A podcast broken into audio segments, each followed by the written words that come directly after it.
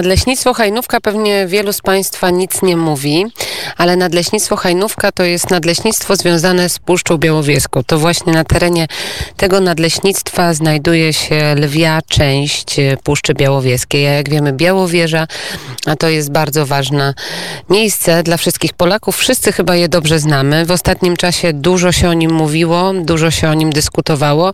Jak e, dzisiaj wygląda sytuacja w Białowieży? O tym właśnie będziemy rozmawiać w dzisiejszym poranku. Będziemy się także starać znaleźć odpowiedź, mm, co w, stało się w związku z wyrokiem Trybunału Sprawiedliwości Unii Europejskiej z kwietnia 2018 roku. A tutaj z nami jest em, gospodarz tego miejsca, pan Mariusz Agiejczyk, nadleśniczy Nadleśnictwa Hajnówka. Dzień dobry panu. Dzień dobry pani, dzień dobry państwu. To może najpierw y, na początek opowiedzmy, gdzie jesteśmy, a mm, także czyja figurka znajduje się tam y, pod tym daszkiem. E, Jesteśmy na terenie nadleśnictwa mm, Hajnówka. Jest to figurka świętego Huberta poświęcona w 2019 roku.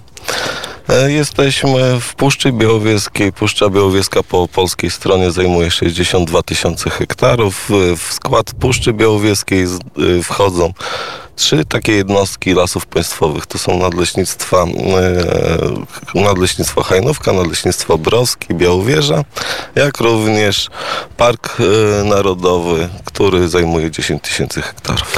E, To w takim telegraficznym skrócie mm, o Puszczy Białowieskiej. Po stronie białoruskiej jest dużo większa część. Tam jest ponad 100 tysięcy hektarów. Y, Oczywiście po wojnie Puszcza Białowieska została podzielona między granicą. E, Stricto była to cało, w, przedwojennych czasach pu- Puszcza znajdowała się na terenie Rzeczypospolitej Polskiej. Czym dla pana jest Puszcza Białowieska? No, to miejsce, które kocham, e, w którym po prostu już żyję 35 lat e, swoich, gdzie skończyłem technikum leśne. No i e, rozpoczęła się moja kariera w lasach państwowych. Ta kariera mm, trwa do dziś, to odpowiedzialne nadleśnictwo, bo to nadleśnictwo, które swojego czasu przechodziło różnego rodzaju mm, perturbacje, tak to nazwijmy. No to jest taki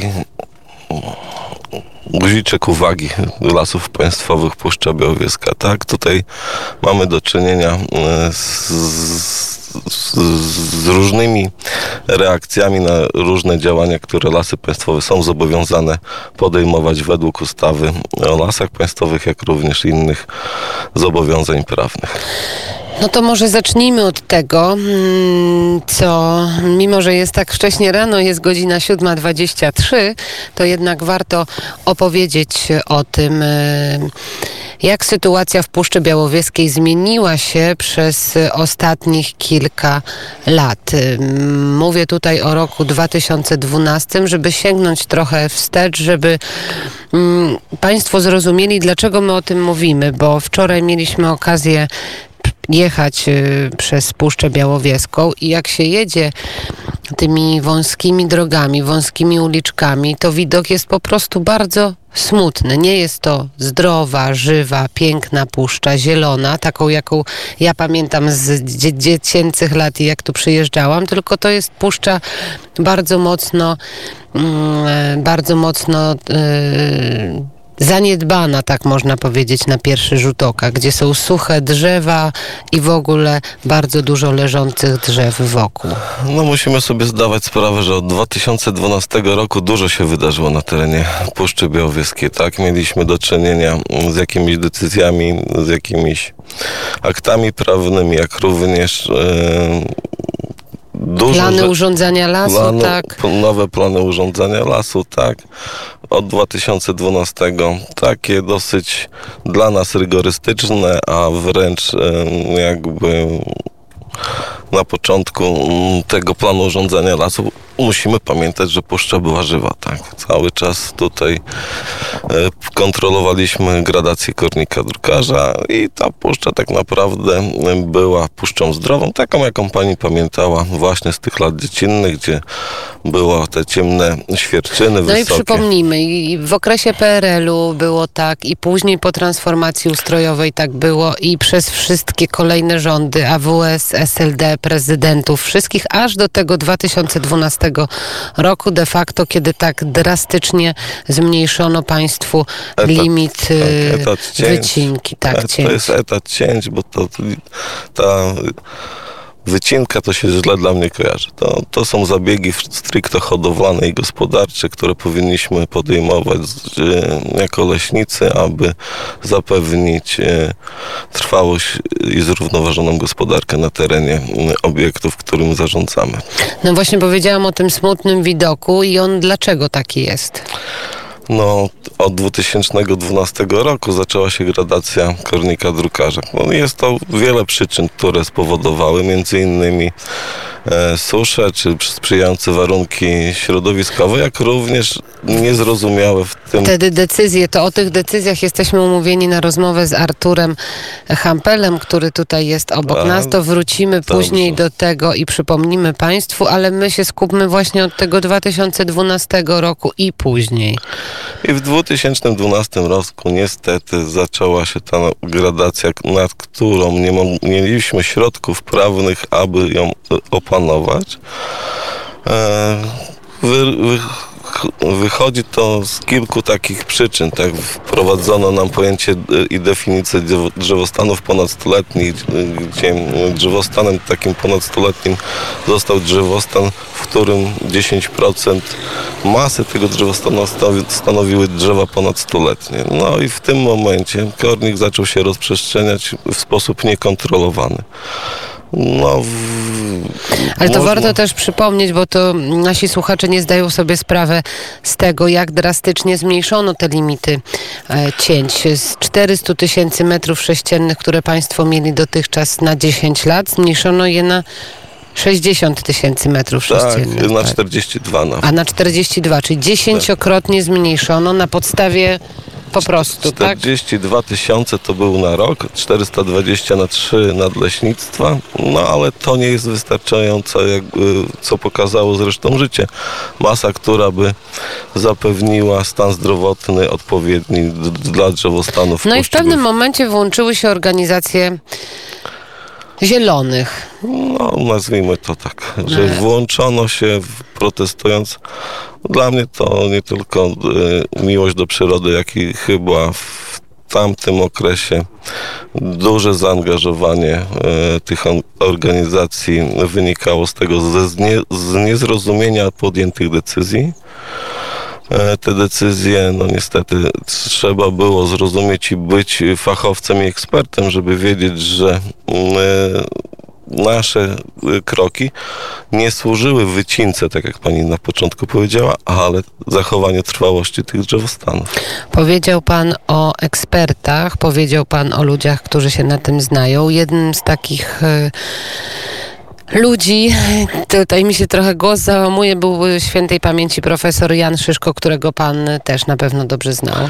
Znam i bardzo zna, znałem i bardzo cenię do tej pory i myślę, że to był minister, który w odpowiedni sposób, w odpowiednim czasie zareagował. A Jan Felix Szyszko, który dziewię- 9 października 2019 roku odszedł do domu Pana od nas. I tak profesor Jan Szyszko właśnie mówił o Puszczy Białowieskiej i o tym, co się w niej dzieje. Posłuchajmy.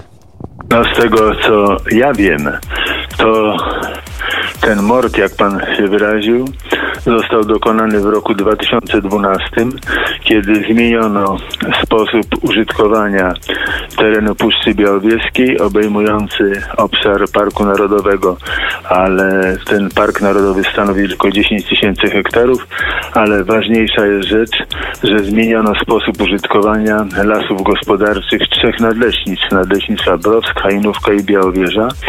Ograniczono pozyskanie drewna sadzonych w przeszłości drzewostanów i doprowadzono do tego, że te drzewostany zaczęły ze względu chociażby na wiek chorować. Wywołane zostały różnego rodzaju epidemie chorób i grzybowych i owadzich i w związku z tym już w roku 2016 zamarło ponad 5 milionów metrów sześciennych drewna z powodu tego, że zamarło kilkanaście milionów drzew na terenie Puszczy Białowieskiej. Zginęło w związku z tym rozpad nastąpił kilku tysięcy hektarów y, drzewostanów, a w ślad z rozpadem drzewostanów zanik ponad 3000 hektarów priorytetowego z punktu widzenia natury 2000 siedliska gruntu. No a jak zginął grunt, przewróciły się drzewa. W zależności od poziomu wód gruntowych albo powstały bagna, albo powstały zespoły trawiaste. No i w tych miejscach oczywiście nie ma miejsca dla występujących ptaków, chociażby tych ważnych z punktu widzenia natury 2000, takich jak wymieniany wielokrotnie w sprawozdaniach no, dzięcioł trójpalczasty, dzięcioł białogrzbiety, subeczka czy włochatka, ale również no, jak nie ma drzew albo są zalane wodą albo zarośnięte trawą, to nie ma tam również miejsca dla wielu gatunków chrząszczy żyjących w między korą a drewnem, a więc nastąpiła dezintegracja obszarów w skali niespotykanej, no i to jest rzeczywiście zbrodnia poczyniona na Puszczy Białowieskiej. Tak właśnie powiedział o zbrodni poczynionej na Puszczy Białowieskiej świętej pamięci profesor Jan Szyszko. Jak pan się czuje, jak pan widzi te wszystkie drzewa i nie może pan z tym nic zrobić? Znaczy, no, dla mnie najważniejszą teraz rzeczą jest zapewnienie bezpieczeństwa publicznego i to nie ulega wątpliwości, że musimy uniknąć większej, e, większej tragedii, jakim byłby pożar na terenie e, Puszczy Białowieskiej. No i to jest główne moje zmartwienie, aby w tym momencie prowadzić prace z, związane z bezpieczeństwem publicznym i pożarowym. Tak. E, my do rozmowy z panem Mariuszem Agiejczykiem wrócimy e, krótko przed godziną dziewiątą. Porozmawiamy z kolei o wyroku Trybunału Sprawiedliwości Unii Europejskiej i o emisji CO2, która też na pewno uśmiecha się pan nadleśniczy. Dlaczego? No uśmiecham się, bo, bo sobie tak myślę, ile tego CO2 teraz z tych martwych drzew zostało uwolnionych w tym momencie. To można jakoś policzyć? To można jakoś określić? A, można, ale to muszą naukowcy się nad tym pochylić no i obliczyć, ile tego węgla zostało związanego i w jakim czasie zostanie uwolnione do atmosfery.